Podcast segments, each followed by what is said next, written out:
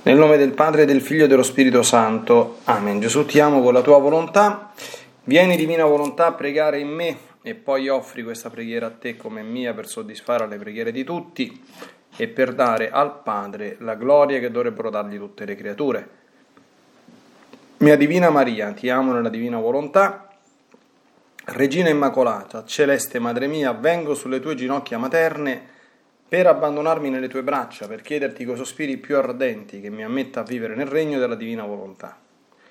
Mamma Santa, tu che sei la regina di questo regno, ammettimi a vivere in esso affinché non sia più deserto ma popolato dai figli tuoi. Perciò, sovrana regina, a te mi affido affinché guidi i miei passi nel regno del volere divino e stretto alla tua mano materna guiderai tutto l'essere mio affinché faccia vita perenne nella divina volontà. Tu mi farai da mamma e come a mamma mia ti faccio la consegna della mia volontà affinché me la scambi con la divina volontà e così possa restare sicuro di non uscire dal regno suo. Perciò ti prego che mi illumini attraverso questa meditazione per farmi comprendere sempre più e sempre meglio che cosa significa volontà di Dio e come vivere in essa. Ave Maria, piena di grazia, il Signore è con te. Tu sei benedetta fra le donne e benedetto è il frutto del tuo seno Gesù. Santa Maria, Madre di Dio, prega per noi peccatori, adesso e nell'ora della nostra morte. Amen.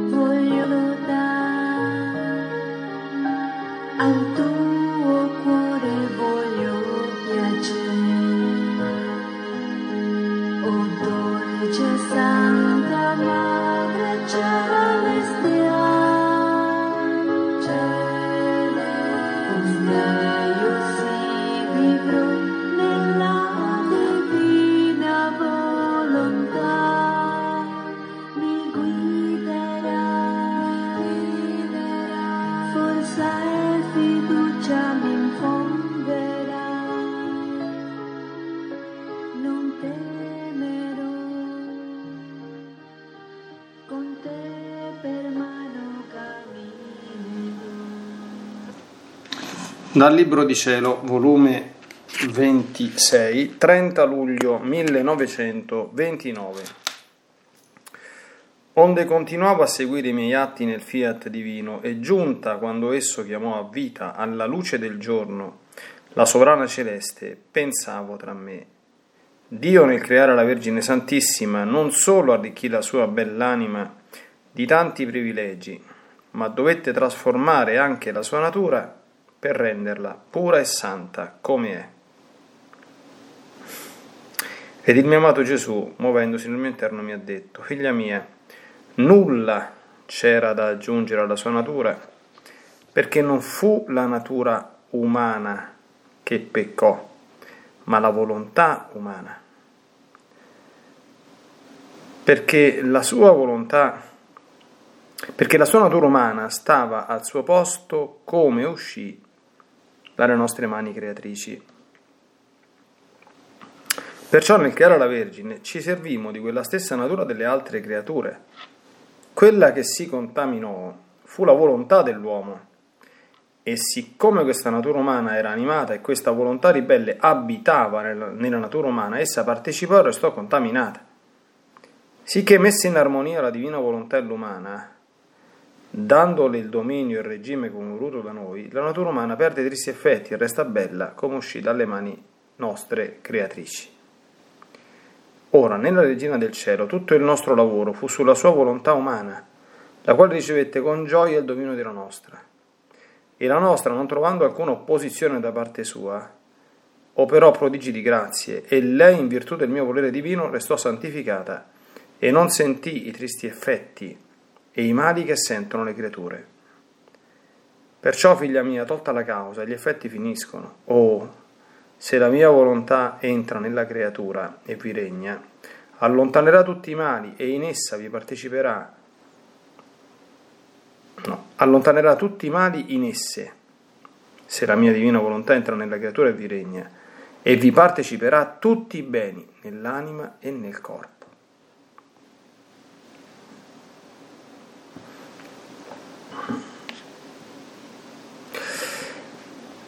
Volume 26, 3 agosto 1929. Figlia mia, quando la nostra divinità decide di fare opere universali, è tanta la foga del nostro amore verso l'anima che viene letta come prima e alla quale affidiamo un'opera che deve servire al bene di tutti, che mettiamo tutto e tutti da parte, come se nessun altro esistesse. Accentriamo tutto il nostro essere divino su di lei e le diamo tanto del nostro, fino a formare mari intorno a lei e affogarla di tutti i nostri beni. E vogliamo tanto dare perché la foga del nostro amore ci porta a non arrestarci mai per vedere la nostra opera compiuta in essa, per mezzo della quale tutto e tutti possano godere e prendere i beni universali che la nostra opera racchiude. Con ciò non è che non vediamo ciò che fanno le altre creature, perché La nostra onniveggenza e immensità nulla ci nasconde, siamo a giorno di tutto. E da noi parte la vita e gli aiuti di tutti, ma agiamo e ci comportiamo come se null'altro esistesse.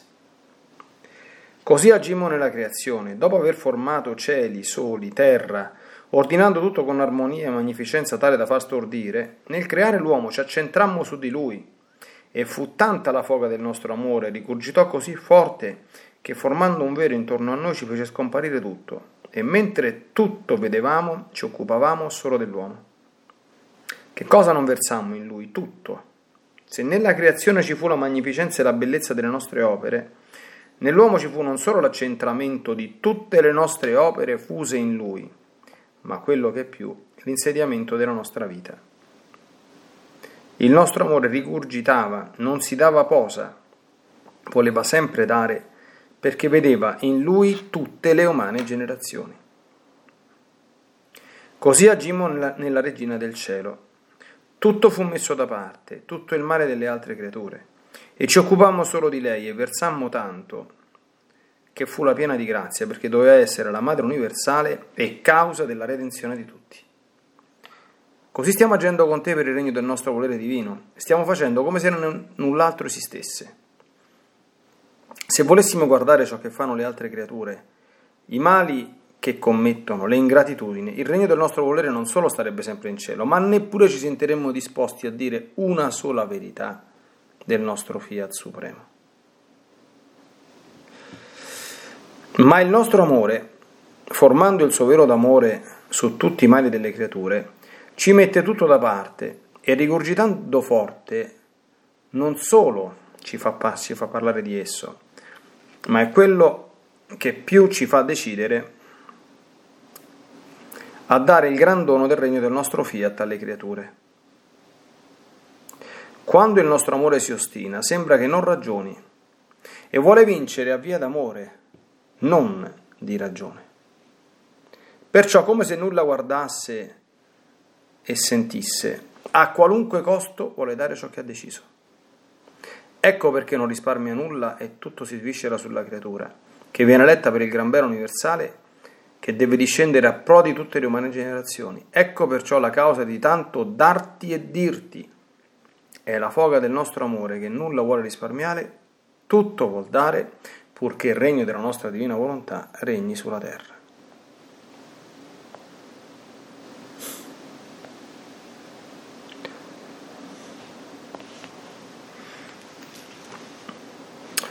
Due splendidi scritti per, tra l'altro per una non voluta e felice coincidenza, diciamo così, ecco, meglio sarebbe forse dire Dio incidenza, il secondo scritto del volume 26 del 3 agosto 1929, ecco, questa è una piccola facezia, insomma, questa meditazione cade nel 3 agosto del 2019, insomma, quindi esattamente 90 anni dopo. E cosa non voluta, eh, perché le, questi brani diciamo che sono scelti abbastanza casualmente di sabato in sabato, un po' dove ci porta la divina volontà. È molto bello quello che come sempre qui Gesù dice, e l'espressione, a mio avviso, insomma, una delle espressioni più significative tra quelle che abbiamo letto è quando il nostro amore si ostina sembra che non ragioni e vuole vincere a via di amore, non di ragione. Sarebbe uno splendido titolo anche da dare a questa meditazione. Vincere a via di amore e non di ragione. Allora, meditando per esempio su quest'ultimo punto, cioè qui Gesù sta dicendo una cosa molto, dice un paio di cose molto molto importanti.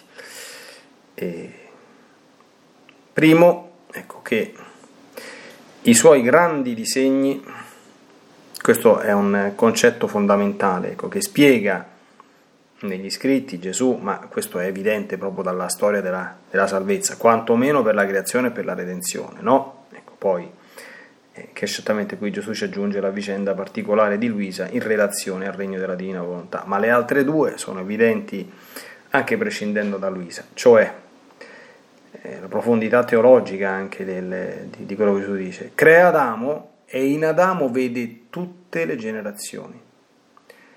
Quindi la grande opera della, dire, della produzione diciamo così, del genere umano, quindi di tutti quanti gli individui, i miliardi di individui che fanno parte della razza umana, passava, è partita da questo capostipite. In questo capostipite erano concentrato, bellissima un'immagine che Gesù usa, dice noi pensavamo a lui, ci stavamo tutti quanti intenti a farlo il più bello che si potesse, di tutti i toni, come se non avessimo altro a cui pensare. Che Dio usi questa espressione, certo poi immediatamente dice certo, cioè, non è che in quel momento non possiamo pensarla alla umana, no? Se noi esseri umani ci concentriamo fermamente e completamente su una cosa, è chiaro che quella polarizza tutta la nostra attenzione e non badiamo più a niente altro. Ecco, in Dio non è così. Quindi in Dio sta concentratissimo, però evidentemente nulla sfugge alla sua onniveggenza, alla sua immensità, eccetera, eccetera, no? Ecco. Però è comunque importante l'espressione, è come se fosse così, per farci capire che tale e tanta l'attenzione eh, che ci investe tutto, insomma. Se posso fare una considerazione personale, ma penso che sia utile per tutti, insomma, no? perché delle volte noi ci portiamo insomma, dietro delle domande che avranno piena risposta soltanto in paradiso, no? Eh, però ecco, questi dati di fatto ci instradano verso una risposta giusta, no? Faccio un esempio. In Maria i progetti che Gesù aveva, che Dio aveva, cioè renderla madre del Verbo, renderla creatura perfettissima. Poi vedremo, eh, tornando al primo dei due scritti, renderla corredentrice, quindi addirittura causa della redenzione, eh, li ha concepiti, li ha realizzati e sono riusciti. Possiamo dire la stessa cosa di Adamo? Di Adamo no.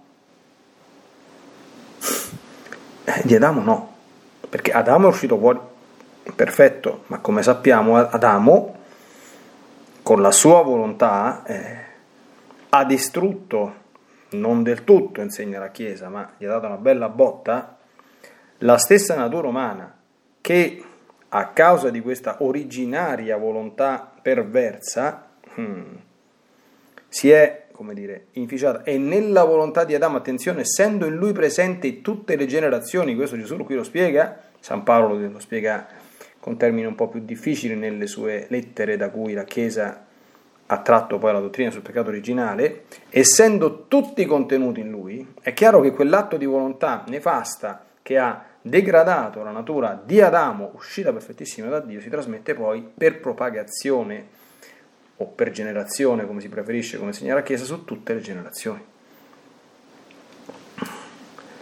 Quindi la domanda è che noi ci poniamo da, da umani, no?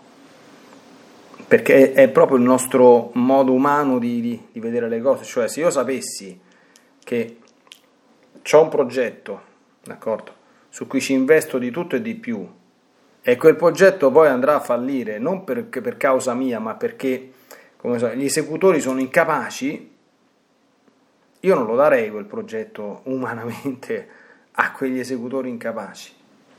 Eh, e invece con Dio non funziona così. È perché in Adamo il progetto è fallito, in Maria no. In Luisa personalmente, a quanto sappiamo dalla sua vita, non è fallito. Adesso bisogna vedere cosa facciamo noi che siamo i successori di Luisa, insomma i destinatari dei suoi scritti con il dono che Dio ci ha fatto. Siamo adesso insomma nel momento in cui ancora eh, tutto questo viene offerto liberamente ai singoli, quindi alla meditazione, alla conoscenza di singole persone, perché chi è interessato, chi ne comprende la grandezza, la bellezza, chi ci crede, apra le porte del cuore e lo comincia a vivere. Eh. Ecco, però quello che, quello che dobbiamo ritenere, perché Mm. Allora, noi sappiamo che sì, falliti in Adamo, ma come cantiamo nel pregano pasquale, senza il peccato di Adamo Cristo non, non ci avrebbe redenti, felice colpa che, che meritò così grande Salvatore, no? Sappiamo che Dio trae, trae fuori anche dal male il bene, tutto quello che vogliamo, d'accordo? Ecco, però sappiamo anche, il dato di fatto, e questo concerne anche noi, che con la nostra libertà eh, noi possiamo mandare in fumo anche un'operazione in cui Dio ci ha concentrato tutto se stesso, nel senso che eh, mettendoci che più di questo non poteva fare. Questo vale anche per noi, questo qui. Questo vale anche per noi. E Gesù dice, guarda, è tale e tanta la, la, la foga del nostro amore che non ce ne importa niente, lo facciamo lo stesso.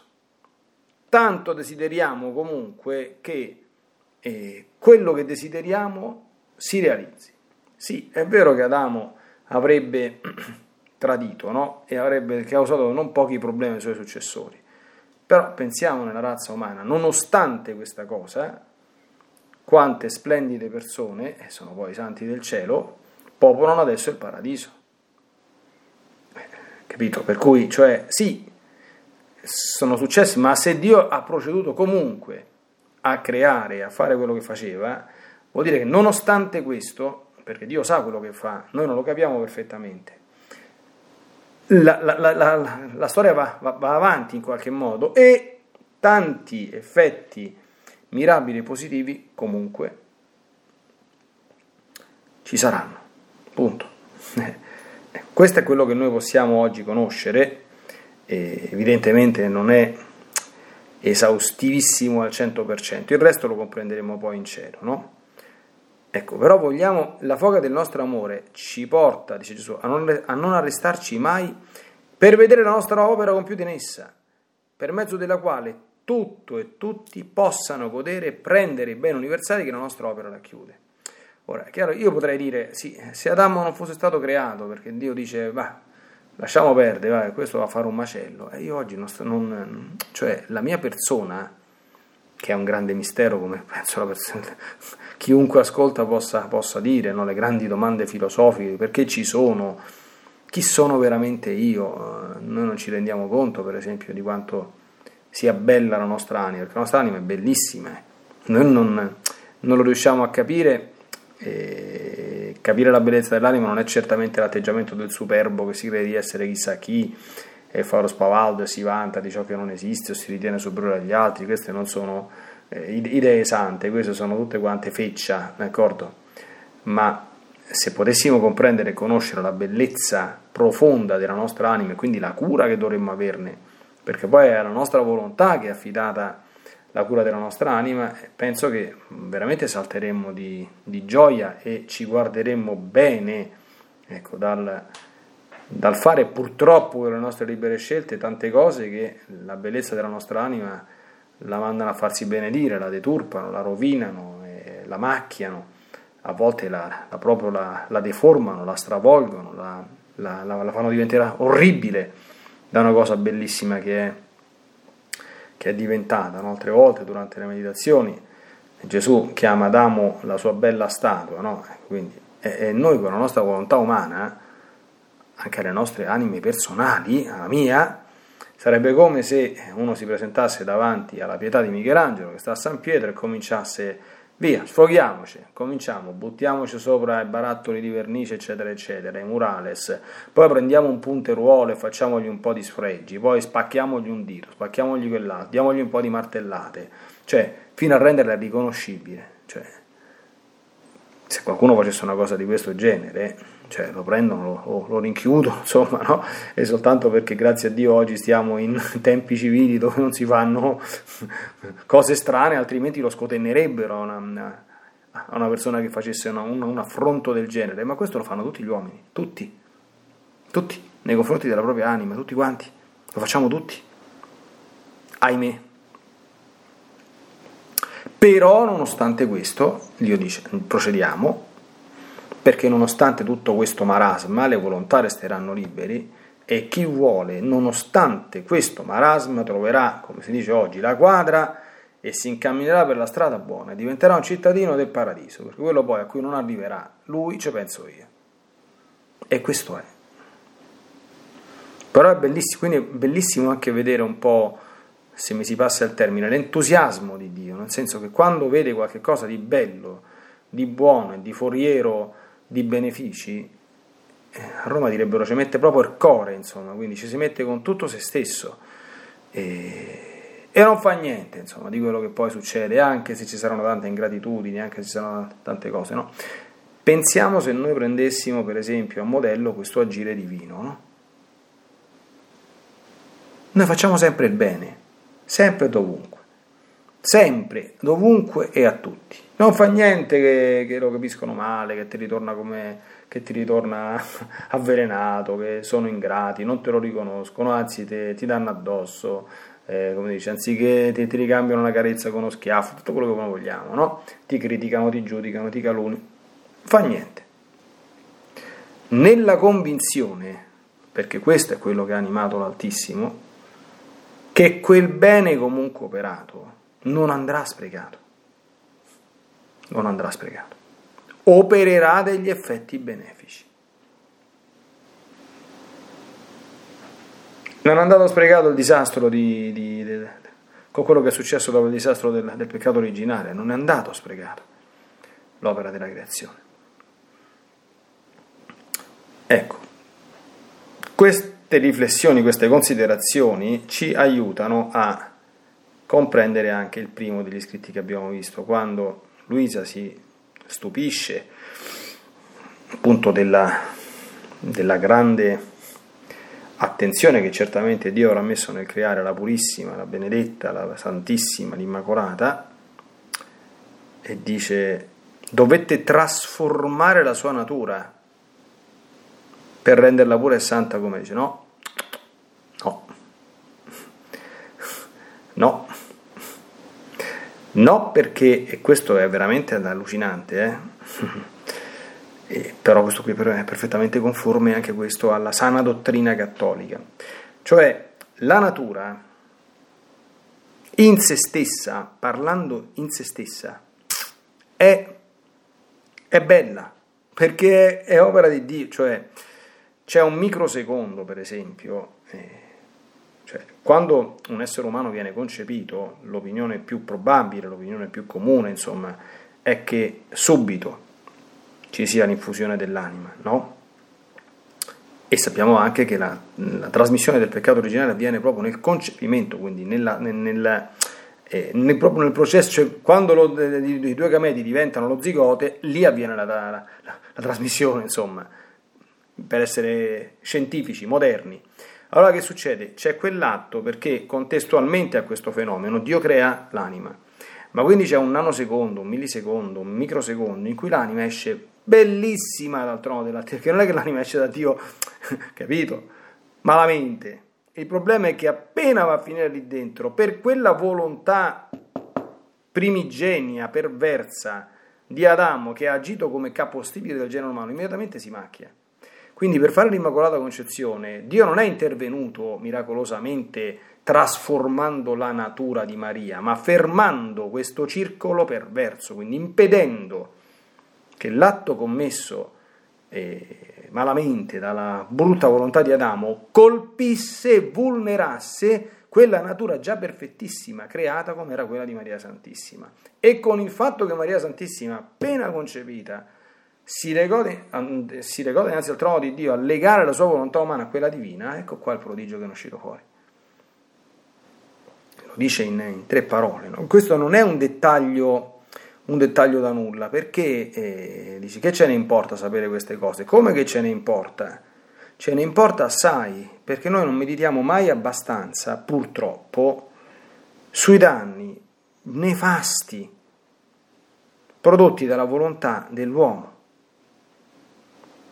Cioè la nostra bellissima anima, cioè la nostra bellissima anima è bellissima, esce bellissima, certo poi viene immediatamente sporcata, purtroppo degradata, purtroppo gravemente ferita, tutte quante le espressioni che il Magistero della Chiesa ha sempre usato nel corso dei secoli, eh, inclinata verso il male, disgraziatissimamente, quindi dovrà fare tutto un percorso, c'ha bisogno dei sacramenti, c'ha bisogno della preghiera, c'è bisogno dell'impegno, dello sforzo ascetico, però se la volontà mia di creatura che vive nel XX secolo, mano a mano che si struttura e che cresce, diventerà buona, quindi si orienterà verso il bene e userà i mezzi, eh, quell'anima che pure il peccato originale e forse anche tanti peccati attuali mi hanno parecchio deturpata, io la, la potrò con l'aiuto della grazia far tornare al suo primitivo splendore. E anzi, anzi, se arriverò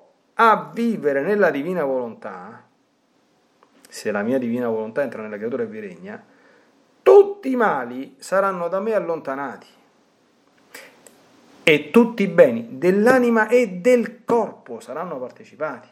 Qui c'è un eco delle bellissime promesse, insomma, Gesù, di cui Gesù parla negli scritti e che sono riservate non eh, a quanto si capisce all'esperienza delle singole persone che vivono nella divina volontà, no? perché per esempio anche Luisa, il corpo di Luisa non è rimasto incorrotto.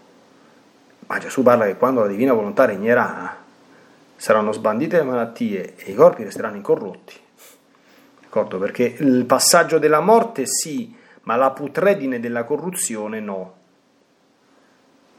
E di queste cose si parla negli scritti. Probabilmente è da intendersi come doni che accompagneranno quella che si chiama negli scritti l'era della divina volontà che è decretato che ci sia, che non sappiamo quando verrà, non sappiamo come, insomma, eccetera, eccetera. Adesso siamo ancora nella, nel momento in cui, tante volte l'abbiamo detto, eh, operato l'inizio, e qui lo spiega nella parte finale del secondo scritto in Luisa, ecco, si è inaugurato, diciamo così, d'accordo, questo, questo momento culminante della storia della salvezza, però non si è ancora realizzato, d'accordo, questo è tutto il mondo adesso tutto regna perché la divina volontà, su questo proprio non c'è nessunissimo dubbio, ahimè.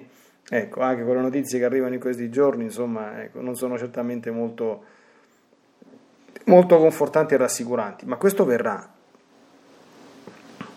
Certo, io personalmente sono portato a credere, ecco, questa è una cosa personale, che non ci sarebbe da stupire ecco, se dilatandosi l'ambito di azione della divina volontà in noi in qualche caso, in qualche circostanza, come primizia, diciamo così, qualcuno di quei bellissimi effetti, insomma, promessi per il regno e per l'era del divin volere, cominciasse a manifestarsi. Faccio un esempio, insomma, no? che una persona che, che, comincia a vivere bene nella divina volontà, ecco, fa percorso netto nella vita terrena e non soggiace a nessun malanno. Certo, questo nessuno potrebbe saperlo con certezza perché ci sono delle persone fortunate, Dio le benedica, insomma, che hanno la salute di ferro, come si dice, che, che anche adesso, insomma, pur senza il regno della divina volontà, riescono a passare abbastanza incolumi, insomma, il travaglio della vita terrena, mentre altri poverini, insomma, che passano da ospedale in ospedale e hanno 100.000 capi di male. Ecco, è chiaro che magari non si saprebbe sulla terra, no? Però supponiamo che una persona vive in questo modo e quando muore Dio gli farà vedere, sai perché non ti sei beccato manco una malattia? Eh, perché ti ho dato la primizia dei, dei frutti del regno del mio divino volere. Eh, certamente uno lo saprà dopo, anche perché neanche qui possiamo sapere se, come, quanto con perfezione viviamo nella divina volontà. Del resto il Concilio di Trento dice che non possiamo sapere con certezza nemmeno se siamo in grazia di Dio, cosa vera, quindi dobbiamo sempre procedere con cautela e con estrema eh, con calma e, e umiltà. Ecco, però potrebbe succedere e certamente sappiamo bene che Maria Santissima tutte quante queste cose, tutte si sono eh, compiute, ecco, sta per arrivare l'assunzione, sapete che eh, Pio XII non prese posizione, ci sono due dottrine dire, antagoniste, no? quella che è morta la Madonna per, per diventare perfettamente conforme a Cristo, non perché se lo meditasse, perché su questo sono tutti quanti d'accordo, e invece qualcun altro che dice che no, no, la Madonna non è morta, cioè ha avuto una dormizio, una dormizione che non è vera morte, insomma, dove si è staccata, diciamo così, dal suo corpo solo la parte superiore della sua anima, in un'estasi che si, che si è protratta, questo è verosimile, ecco, magari per, per lo stesso tempo in cui Gesù è rimasto nel sepolcro e poi c'è stata l'assunzione, ma non una vera morte, perché una vera morte osta con la sua incompatibilità con l'assenza di peccato in Maria.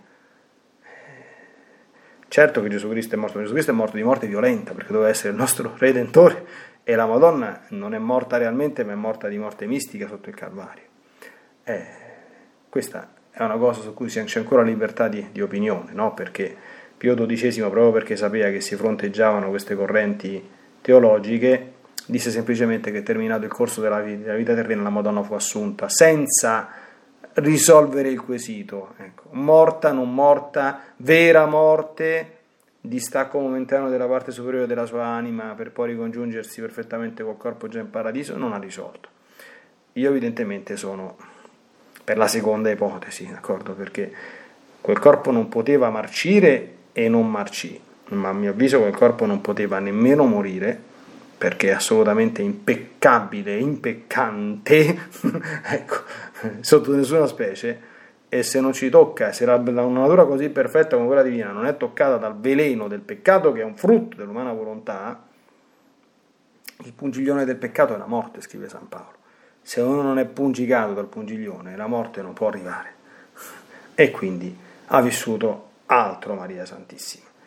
E questa sarebbe anche una primizia e a mio avviso meritatissima che solo lei è stata messa in condizione di vivere, eh, perché della, del regno della divina volontà del resto era imperatrice assoluta, sovrana somma, insomma, ecco, il non plus ultra, perché lei il progetto di Dio non l'ha fatto fallire, ma l'ha portato talmente in alto, insomma, da, da rapire il cuore stesso di Dio.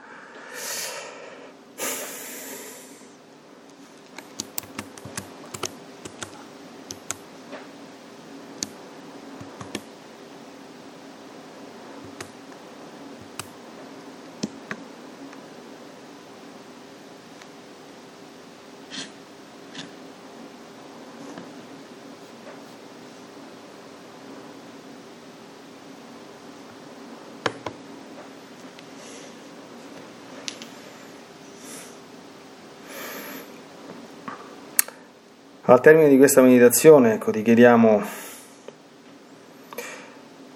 solo una cosa, ecco, Santa Vergine Maria, ecco, mm, io sono rimasto molto colpito ecco, da, da questa volontà di Dio di fare tutto il bene possibile e dà la possibilità purtroppo che la nostra umana volontà mandi in fumo anche tutto quanto questo oceano d'amore che non ha altro a cui pensare quando vuole fare qualcosa di bene. Io ti chiederei per me e per tutti coloro insomma, che desiderano vivere santamente che questo non accada. Ecco. Inventati qualcosa ma fa che questo non, non accada, al tempo stesso ecco, concedici questa serena ma seria coscienza ecco, di procedere sempre con estrema cautela e timore, santo chiaramente, ecco, col pensiero di non mandare in fumo i divini disegni. Nella divina volontà, nel nome del Padre, del Figlio e dello Spirito Santo, ah, ti benedico per aiutarti, ti benedico per difenderti, ti benedico per perdonarti, ti benedico per liberarti da ogni male, ti benedico per consolarti, ti benedico per farti santo, ti benedico dunque nella divina volontà, nel nome del Padre, del Figlio e dello Spirito Santo. Amen. Fiat Ave Maria.